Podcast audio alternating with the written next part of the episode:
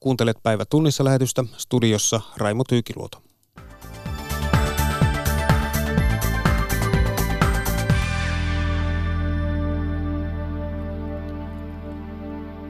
Britanniassa ollaan järjestämässä joulukuussa ennenaikaiset parlamenttivaalit. Jatkuvat mielenosoitukset Hongkongissa alkavat vaikuttaa jo alueen talouteen. Posti on onnistunut kohentamaan liiketulostaan ja Suomen soisilla kitumailla muhii miljoona bisnes. Tässä aiheita.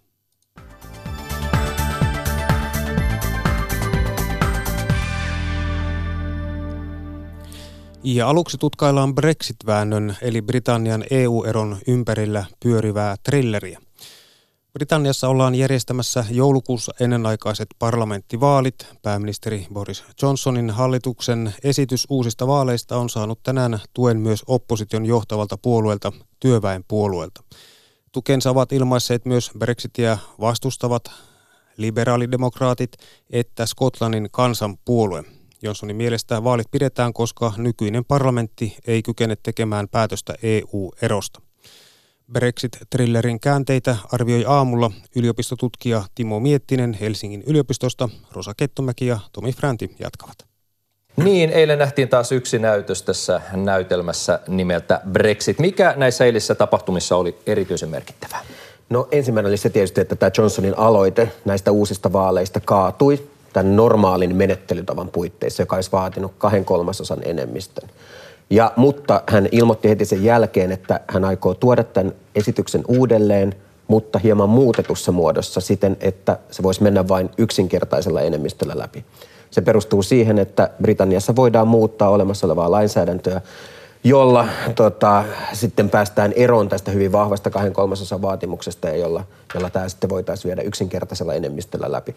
No toinen keskeinen oli se, että hallitus ilmoitti, että se ei enää tuu tuomaan tätä erosopimusta tämän nykyisen parlamentin istuntokauden aikana sinne saliin, vaan ajetaan todellakin ottaa nyt näitä uusia vaaleja ja sitten kautta lähteä hakemaan ratkaisua.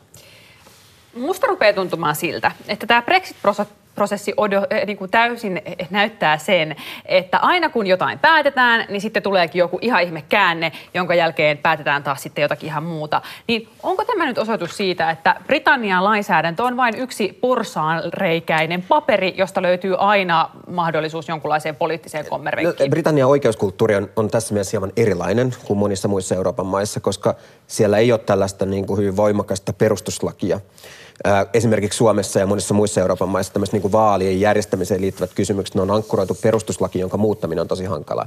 No Britanniassa näin ei ole. Tämä Tämä voimassa oleva lainsäädäntö vaalien järjestämisestä tuli voimaan 2011 ja se voidaan periaatteessa kumota yksinkertaisella enemmistöllä. Tämä on niin yleinen periaate, joka brittiläistä parlamentarismia luonnehtii, että siellä pitää olla aina parlamentaarisella enemmistöllä mahdollisuus muuttaa näitä olemassa olevia lakeja. Ja muutokset hyvin nopeasti. Eilen äänestettiin yhdestä asiasta ja sitten tänään muutetaan lakia. Näinkö se menee? No, no näin, näin, näin, näin on tarkoitus. Se keskeinen kysymys sitten tässä on se, että – kun tätä lakia lähdetään muuttamaan, niin sitten se sallii myös erilaisten muutosehdotusten esittämisen tähän lainsäädäntöön. Eli esimerkiksi sitä, kuka saa äänestää, voidaanko ääni, äänioikeuden raja laskea 16 vuoteen, se voitaisiin periaatteessa tuoda mukaan tähän pakettiin, tai sitten äänioikeus voitaisiin ulottaa vaikka EU-kansalaisiin. Nämä on tietysti aika hankalia kysymyksiä, mutta että, tämä nyt tänään nähtävä menettelytapa kuitenkin sallii tällaisten muutosehdotusten tekemiseen. Se eroaa hieman, hieman tästä eilisestä. Otetaan nyt mukaan EU-kirjeenvaihtajamme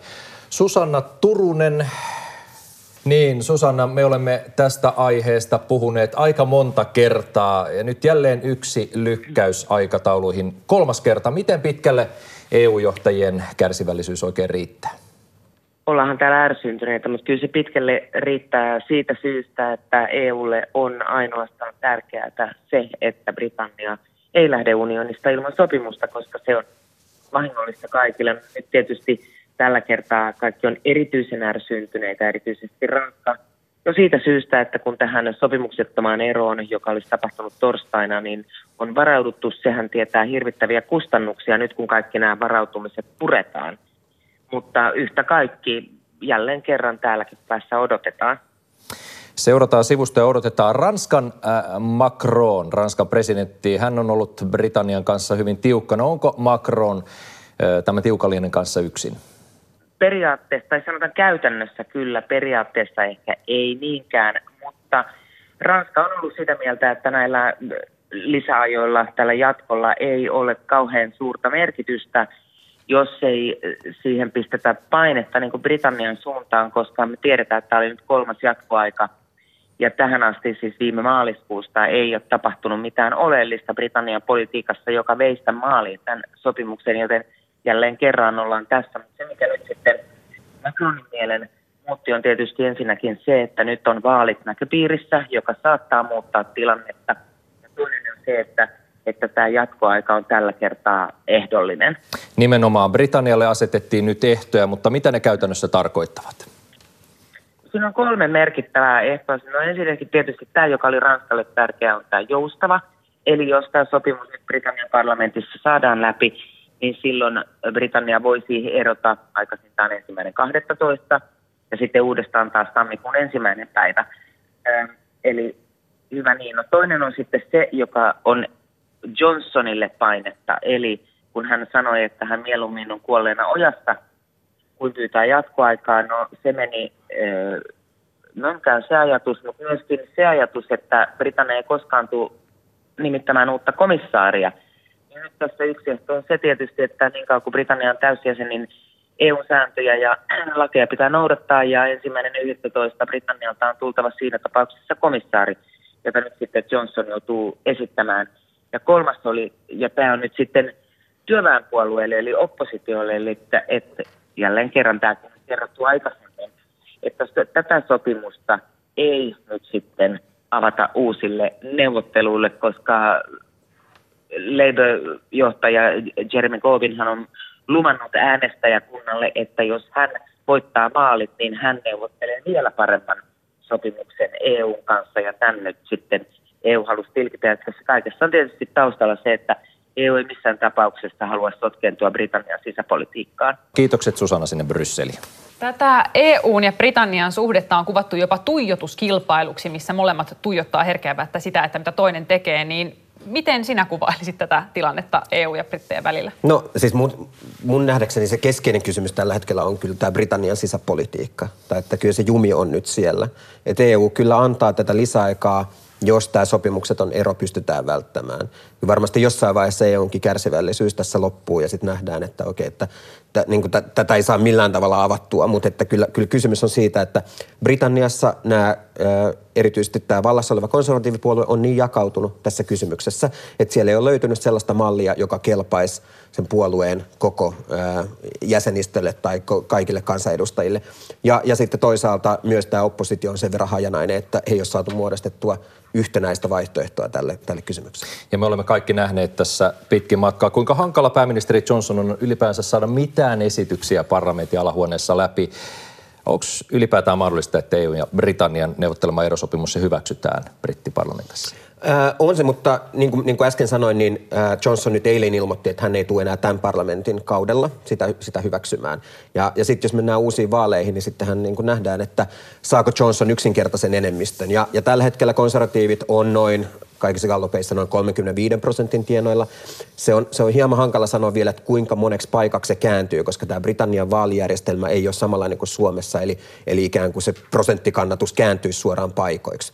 Mutta äh, voidaan sanoa, että se on siinä hilkulla, että, että että siinä on aika lähellä tämä, tämä yksinkertaisen enemmistön mahdollisuus. Ja silloin, silloin tietysti voi ajatella, että tämä, tämä erosopimus on se, jolla Johnson lähtee kampanjoimaan, jonka hän voisi viedä eteenpäin. Aseet helpottuisivat sitten tulppa aukeaisi. Näin. Eli tarkoittaisiko se kansanäänestys, tai siis uusi parlamenttivaalit mm. nimenomaan tavallaan kuitenkin sit uutta kansanäänestystä Brexitistä? Että siellä olisi selkeästi kaksi puolta ja kansa jakaantuisi niiden mukaan? No se tietysti riippuu, että mikä on se ohjelma, jolla oppositio lähtee kampanjoimaan. jos ää, tällä hetkellä oppositiokin on ollut hieman erimielinen siitä, mikä on tämä niin kuin, ratkaisu, jolla tätä, tällä, tätä vaihtoehtoa lähdetään viemään eteenpäin. Onko se Brexitin peruminen kokonaan vai onko se esimerkiksi uuden kansanäänestyksen järjestäminen. Nämä uudet vaalit, Brexit on totta kai tärkeä kysymys uusissa vaaleissa, mutta ei nämä vaalit ole pelkästään Brexit-vaalit. Kyllä niissä kampanjoidaan myös muilla kysymyksillä ja, ja, ja voi olla, että siinä kyllä konservatiivit on, on aika vahvoilla, kun Johnson on saanut neuvoteltua tämän sopimuksen. No niin, tosiaan nyt mennään uusiin vaaleihin todennäköisesti. Mutta näistä vaaleistakin on nyt saatu kiista-aikaa, että milloin ne järjestetään. Kyse on siis muutamasta päivästä ja muutama päivä erosta. Mistä tämmöinen kiista on saatu aikaa? Äh, no, no tämäkin on aika monimutkainen juttu, koska siitä sisältyy sellaisia pieniä intohimoja liittyen siihen, että ensinnäkin halutaan varmistaa, ettei Johnson vie tätä nykyistä sopimusta nykyisellä parlamentin istuntokaudella. Sitten on erilaisia niin kuin äänestäjien rekisteröitymiseen ja ylipäätänsä niin kuin äänestäjien demografisten kysymysten tarkkailu, että, että pystyykö opiskelijat äänestämään tänä ja tänä päivänä, onko silloin jotain tärkeää ää, koeviikon kaltaista tapahtumaa tai muuta. Mutta kyse on yksinkertaisesti siitä, että ää, nyt, nyt tämä ero on hyvin pieni, että tässä puhutaan niin kuin yhden tai kahden päivän erosta ja tässä ei enää varmaan konservatiiveillakaan ole sellaista niin kuin, niin kuin totaalista intohimoa sen suhteen, että ne pitää olla nimenomaan 12 päivä, vaan, vaan luultavasti joku muukin päivä kävisi, kunhan ne vaan saadaan aikaiseksi ne vaalit. Mm. Mutta luuletko, että ne vaalit todella saadaan nyt aikaiseksi? Koska ja mitä, mm. onko, mikä merkitys sillä on, että parlamentti nyt sitten eilen hylkäsi sen esityksen? No se, se on hyvä kysymys, se nähdään tänään. Että, mm. että tota, mm, äh, pystyykö, tuleeko oppositiosta tarpeeksi tukea sille, että Johnson saa taakseen tämän yksinkertaisen enemmistön. Ja, ja siinä tarvitaan tosiaan, liberaalidemokraatit on, on luvannut tukea ja, ja sitten kysymys on se, että kuinka paljon sieltä Skotlannin nationalistipuolueesta SNPstä saadaan tukea aikaiseksi. Nyt on puhuttu tästä sopimuksettoman eron uhasta ja sitä on haluttu torjua, mutta joo. se on edelleen pöydällä. No, tää, joo, joo ja, ja se on, mikä on tärkeää huomata, että se on, ähm, sopimukseton ero on, on totta kai pöydällä vielä nyt uudestaan sitten – tammikuun lopussa, ellei parlamentti äänestä taas jonkinlaista uutta lakiesitystä, joka, joka pakottaisi sitten hallituksen hakemaan lisäaikaa, jos sinne mentäisiin. No, tässä on, tässä on aika monta muuttaa matkassa. Keskeinen kysymys on myös, että mitä tämä erosopimus itsessään, minkälaista tulevaisuutta se visioi EUn ja Britannian välille.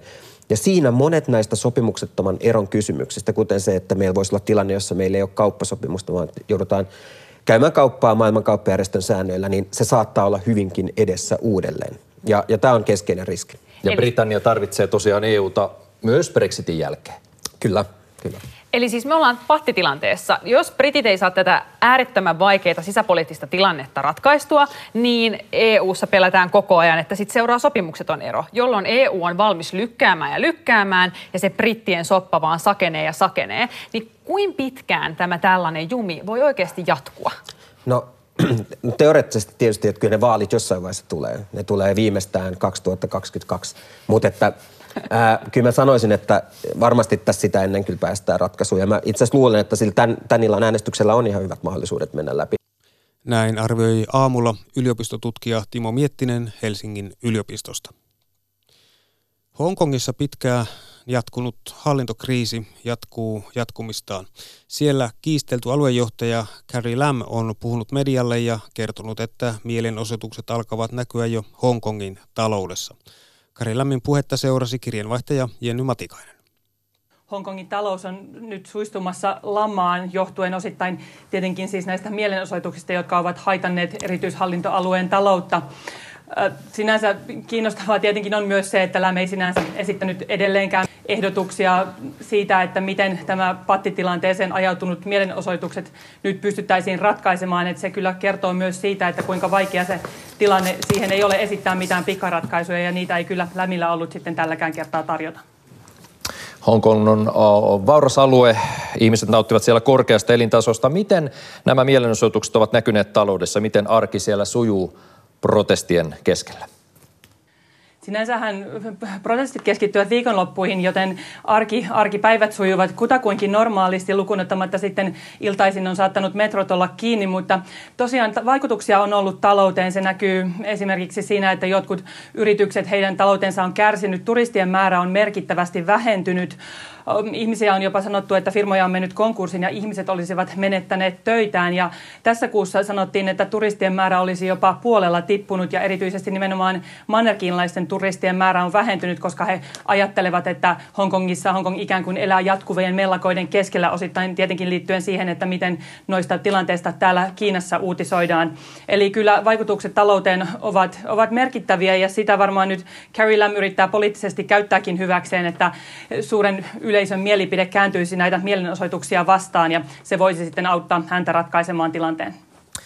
talouslehti Financial Times on spekuloinut sillä, että Kiina siirtäisi hallintojohtaja Carrie Lamin syrjään. Ottiko Lam kantaa näihin huhuihin? Läm sanoi, sanoi tuossa, että hänellä on edelleen Kiinan keskusjohdon vankka tuki, mitä hän on koko ajan toistellut. Ja itse asiassa tuossa Financial Timesinkin uutisessahan sanottiin, että, että Kiina ei vielä nyt heti olisi syrjäyttämässä lämiä, vaan saattaisi odottaa jopa kevääseen, alkukevääseen saakka, koska Kiina ei ikään kuin haluaisi antaa sitä merkkiä, että mielenosoittajat ovat syrjäyttäneet lämin, vaan johtokin haluaisi odottaa, että tilanne hieman rauhoittuisi ja se näyttäisi sitten ehkä enemmän heidän omalta, omalta liikkeeltään kuin pakkotilanteelta, mutta tosiaan näihin huhuihin tai tähän Financial Timesin uutiseen niin ei ole tänään saatu minkäänlaista vahvistusta. Tässä on kohta puoli vuotta seurattu, kun väki protestoi Hongkongin kadulla. Mikä siellä on tilanne nyt? Onko mikään muuttunut? Kyllä tuo tilanne on nyt viikoittain pysynyt aika samana viikolla tilanne saattaa olla rauhallisempi, mutta sitten viikonloppuisin nähdään mielenosoituksia. Pitkin kesä- ja syksyähän on ikään kuin tilanne on ollut vähän kahtalainen, että toisaalta on laajoja mielenosoituksia, joihin osallistuu paljon ihmisiä rauhallisin mielin ja sitten on, nähdään näitä enemmän mellakoiksi taipuvia poliisin ja mielenosoittajien yhteenottoa, mutta kyllä siitä on on tullut arkipäivää, että viikonloppuisin jonkunlaisia yhteenottoja Hongkongissa nähdään. No pari viikkoa sitten mielenosoituksiin määrättiin naamiokielto. Onko tämä vaikuttanut näihin mielenosoituksiin? No tuo naamiokielton jälkeen paljon mielenosoittajia on pidätetty. Hongkongin johto ehkä ajatteli, että, että kun laitetaan naamiokielto, niin moni ei uskaltaisi sitten kaduille lähteä ja siinä mielessä se ei ole kyllä toiminut.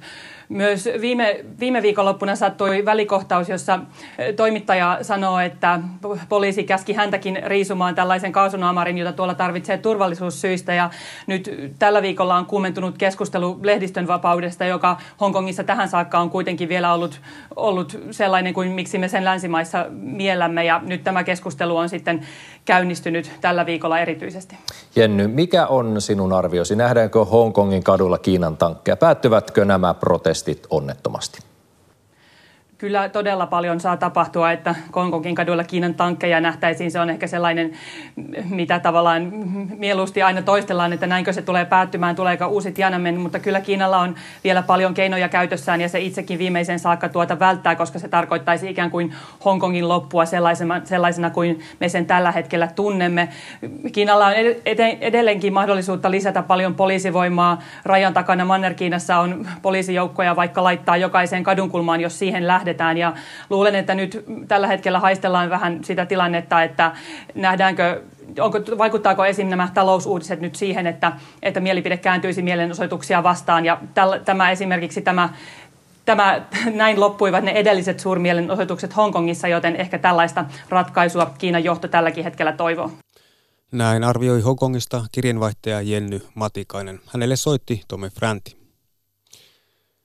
ISIS-terroristijohtaja Abu Bakr al-Baghdad kuoli Yhdysvaltain sotilasoperaatiossa Syyriassa Idlibissä lauantain ja sunnuntain välisenä yönä. Miten tällaisessa operaatiossa onnistuttiin, tätä pohtivat maanpuolustuskorkeakoulun dosentti Antti Paronen ja Tampereen yliopiston Lähi-idän ja islamin tutkija Susanne Dahlgren. Mario Näkki jatkaa. Jos ajatellaan tuota niin sanottua turvavyöhykettä, joka nyt erittäin suurissa lainausmerkeissä Turkin propagandassa tuo, tuo Pohjois-Syyrian alue, niin kun sinne Turkki hyökkäsi, niin oliko sillä jotain tekemistä tämän äh, ISISen terroristijohtajan Abu Bakr al-Baghdadin äh, kiinni jäämisen kanssa? Olisi tietysti vähän tällaista agenttiromaanimaisuutta sanoa, että, että, että Turkki olisi lunastanut jotenkin ISISin korkeimman johtajan paljastamalla tällaisen oikeutuksen hyökätä, hyökätä tuonne Syyrian kurdien, kurdien hallinnoimalle alueelle.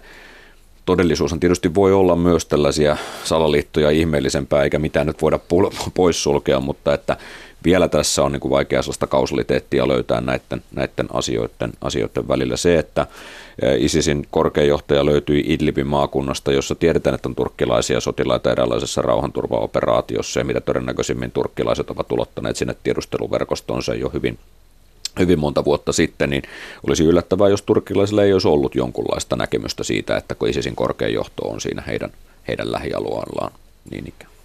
Niin, ja sitten tässä on ehkä taustalla myöskin se Trumpin päätös vetää nämä amerikkalaisjoukot Syyriasta, että et, et tavallaan ähm, Trumphan on etsinyt sellaista äh, ulkopoliittista äh, valttikorttia, jonka hän, hän tota, tai tässä käytti sanaa jackpot tämän, tämän operaation yhteydessä, että saatiin tämä, tämä pääterroristi kiinni.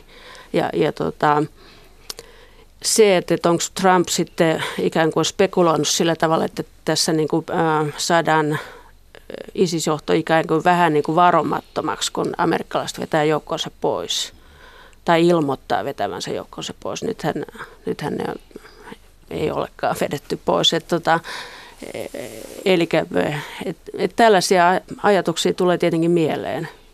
Operaatiota ilmeisesti kuitenkin valmisteltiin viikko tolkulla – ja, ja julkisuuteen on tullut tietoa, että tiedustelutietoa tarjosivat Venäjä, Syyria, Turkki, kurdit. Antti Paronen, miten, mistä tämä kertoo?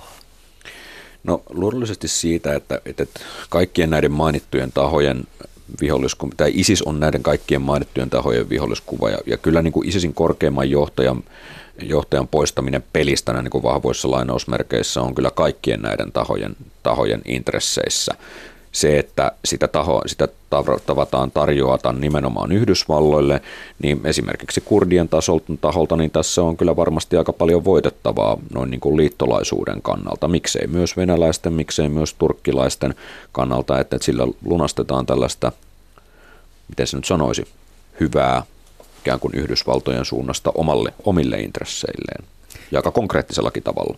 Ja, ja sitten hän ähm, kurdit yhdessä amerikkalaisten kanssa ilmeisesti sai listittyä myöskin toisen ISIS-johtajan, tämän al-Muhajirin jossain muualla Syyriassa. Että, eli, että Hän oli joku yhte- tiedotusupseeri. Joo, että, että tällaista yhteistyötä on, on tässä kyllä ollut ihan konkreettista yhteistyötä. No Antti Paronen, vielä palaan tähän. Äh, on myös spekuloitu sillä, että Yhdysvaltain erikoisjoukot ikään kuin ajoivat Venäjän, ähm, ilma, Venäjän valvovan ilmatilan läpi. Hmm. Näetkö sinä, että siellä oli tällainen myös Venäjän ja Yhdysvaltain välinen kärhämä käynnissä vai antoiko Venäjä tuon ilmatilan Yhdysvaltain erikoisjoukkojen käyttöön? Sinne tultiin kahdeksalla helikopterilla. No siinä on oikeastaan kahdenlaista vaihtoehtoa se, että ensin on tämä mainitsemasi tapa, että, että venäläisten kanssa on hyvin yksityiskohtaisesti koordinoitu esimerkiksi joku lentokäytävä, mistä lennetään, mihin ei saa ampua ja niin edespäin. Ja silloin tämä, tämä edellyttäisi sitä, että, että tässä olisi tehty niin kuin hyvin läheistä yhteistyötä. Mutta on myös viitteitä siitä, että hyvin läheistä yhteistyötä ei välttämättä ole tehty. Ja se on se, että virallinen Venäjä on ollut vähän kylmäkiskoinen ehkä tähän Trumpin ilmoitukseen ja siihen, että tämä operaatio on ensinnäkin tehty ja että ensinnäkin se on onnistunut niin surmaamaan tämä, tämän korkean terroristijohtajan. Ja tämä, on käytännössä, tämä kertoisi käytännössä siitä, että Yhdysvallat olisi, kuten Trump tuossa omassa ilmoituksessaan sunnuntaina kertoi, niin yksinkertaisesti kertonut Venäjälle, että meikäläiset joukot nyt lentävät tuosta läpi, älkää toimiko heitä vastaan. Ja tällainen olisi semmoinen näin niin kuin sotilaalliselta kannalta ajatellen, niin sellainen eräänlainen ää, voimantunnon näyttö, että kun Yhdysvallat haluaa operoida venäläisessä ilmatorjuntapiirissä, niin silloinhan ne operoivat. Että, että ottakaa tai jättäkää ikään kuin. Niin tämä niin kuin tavallaan vahvistaa sitä näkemystä, että, että, että Trumpin – jo presidenttikautensa alussa tekemä vastaavallinen isku Jemenissä, joka epäonnistui siellä, niin tota, että, tämä tyyli on se, että, että lähettää tällaiset niin kuin niin kuin nopean äh, toiminnan iskujoukko, joka, joka hoitaa homman kotiin, niin, niin on tavallaan se, se Trumpin näkemys siitä, että miten äh, so, äh, sotia ratkaistaan. Osaltaan tämän puolesta puhuu myös se, että, että mitä ilmeisimmin tuolla oli operoimassa tällainen Delta Delta-yksikkönä tunnettu tai Delta Forcen nimellä tunnettu erikoisjoukko, ja silloin kun tällainen joukko operoi, niin hyvin harvoin muut valtiolliset tahot saavat sen yksikön toiminnasta tai tekemisistä oikeastaan mitään viitteitä. Se on niin salainen ja niin, niin korkean luokan tällainen erikoisjoukko, että korkean profiilin iskuihin käytetty ainoastaan oleva toimija. Marjo Näkin vieraana olivat maanpuolustuskorkeakoulun dosentti Antti Paronen ja Tampereen yliopiston Lähi-idän ja islamin tutkija Susanne Dahlgren. Ja myös äärijärjestö ISISin seuraavaksi johtajaksi kaavailtu henkilö on eliminoitu. Asiasta kertoi tänään iltapäivällä Yhdysvaltain presidentti Donald Trump Twitter-tilillään. Kohujen keskellä painiva posti on kohentanut tulostaan. Postin mukaan heinä-syyskuun tulosta on parantanut postin strategian mukainen uudistuminen. Tuloksen kohentumisesta huolimatta postilaisia kalvaa kiista työehdoista. Jarmo Olavi Koponen. Muun muassa ulkomaisista verkkokaupoista tilatut paketit kulkevat liukuhihnalla postin logistiikkakeskuksessa Vantaalla. Siinä missä kirjepostin määrä on vähentynyt, on nettimyynnin vauhdittama pakettipuoli jatkanut postilla selvää kasvuaan. Heinä-syyskuussa postin tulos oli 10 miljoonaa euroa, kun vuosi sitten samaan aikaan tulosta kertyi 4,3 miljoonaa. Postin väliaikainen toimitusjohtaja Turkka Kuusisto. Meillä on ollut kasvua tässä paketti- ja verkkokauppaliiketoiminnassa ja logistiikkaratkaisuissa. Sitten samaan aikaan olemme onnistuneet muuttamaan meidän kustannusrakennetta. Tuloksen kohentumista huolimatta postilaisia kalvaa kiista työehdoista. Riita on parhaillaan valtakunnan sovittelijan pöydällä. Osana kiistaa työntekijäpuoli on neuvottelujen vauhdittamiseksi kertonut aloittavansa mittavat lakot parin viikon kuluttua 11. marraskuuta. Posti arvioi mahdollisen lakon saattavan vaikuttaa merkittävästi loppuvuoden tulokseen. Jos taistelut ovat laajamittaisia, niin vääjäämättä se vaikuttaa sitten kaikkien suomalaisten arkeen. Myös työntekijäpuolella kiistan toivotaan ratkeavan ilman lakkoa, mutta mihin tahansa ei kuitenkaan aiota suostua. Postin jakelun valtakunnallinen pääluottamusmies Satu Ollikainen. Työllä täytyy tulla toimeen ja sillä palkalla, mitä siitä saadaan, eikä ei Suomi halua enää lisää köyhiä työssä käyviä. Toimittaja edellä oli Jarmo Olavi Koponen. Suomen soisilla kitumailla muhii miljoona bisnes. Kasvihuoneviljely on käyttänyt toiminnassaan uusiutumatonta turvetta, joka voitane jatkossa kuitenkin korvata uusiutuvalla rahkasammaleella. Sammaleen korjuu voi tuoda työtä ja tuloja syrjäseuduille turpeen noston tilalle. Toisin kuin turvetuotantoon, sammaleen korjuuseen ei tarvita ojituksia tai ympäristölupaa. Riikka Pennanen kertoo lisää. Puutarha-alan ammattilaiset ovat seuranneet huolissaan energiaturpeen alasajoa. Samoilta turvesoilta kun on tuotettu myös kasvuturpeet niin kesäkukille kuin vihanneksillekin. Toimitusjohtaja Olli Nieminen, kauppapuutarha Honkanen. Kyllähän se huolettaa, että saadaanko sitä sitten tulevaisuudessakin, koska tällä hetkellä niin semmoisia muita hyviä vaihtoehtoja ei oikein ole siihen tilalle. Että kyllä mä vähän huolissani olen siitä, että mikä se suunta on menossa tässä.